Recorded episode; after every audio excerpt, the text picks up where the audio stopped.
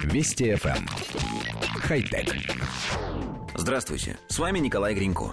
Китайский робот-журналист по имени Сяо Нань написал свою первую новость, которую опубликовала местная газета. Статья состоит из 300 иероглифов и содержит связанный текст о транспортных проблемах в регионе из-за подготовки к празднованию китайского Нового года.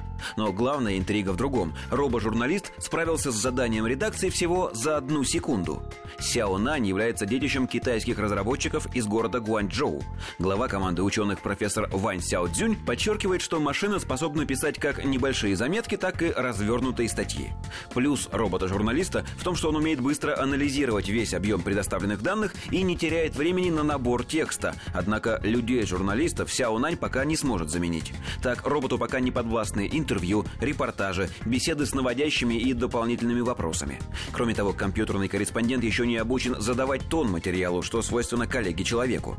Зато роботы вроде Сяо Нань могут стать прекрасными помощниками, на плечи которых ляжет сбор информации для будущих статей, написание простых новостей и сводок. Опубликовавшая новость китайская газета планирует и дальше пользоваться услугами робота-журналиста.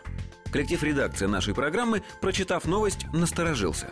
При подготовке к программе мы постоянно видим сообщения о том, что в скором времени роботы оставят огромное количество людей без работы, но теперь мы видим, что тенденция может касаться и нас.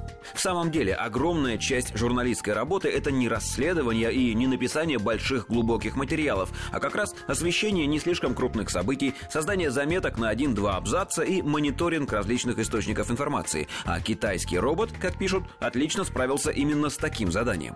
Конечно, работа на радио несет свою специфику. Наши материалы нужно озвучивать, но современные программы способны имитировать человеческую речь достаточно хорошо, а когда-нибудь настанет момент, когда отличить речь человека от речи робота будет невозможно. Перспективы, в общем, пугающие. С другой стороны, источник не сообщает, насколько интересной получилась статья робота. Написана ли она живым языком или вся состоит из сухих канцелярских выражений. Все-таки до настоящей журналистики искусственному интеллекту еще очень далеко.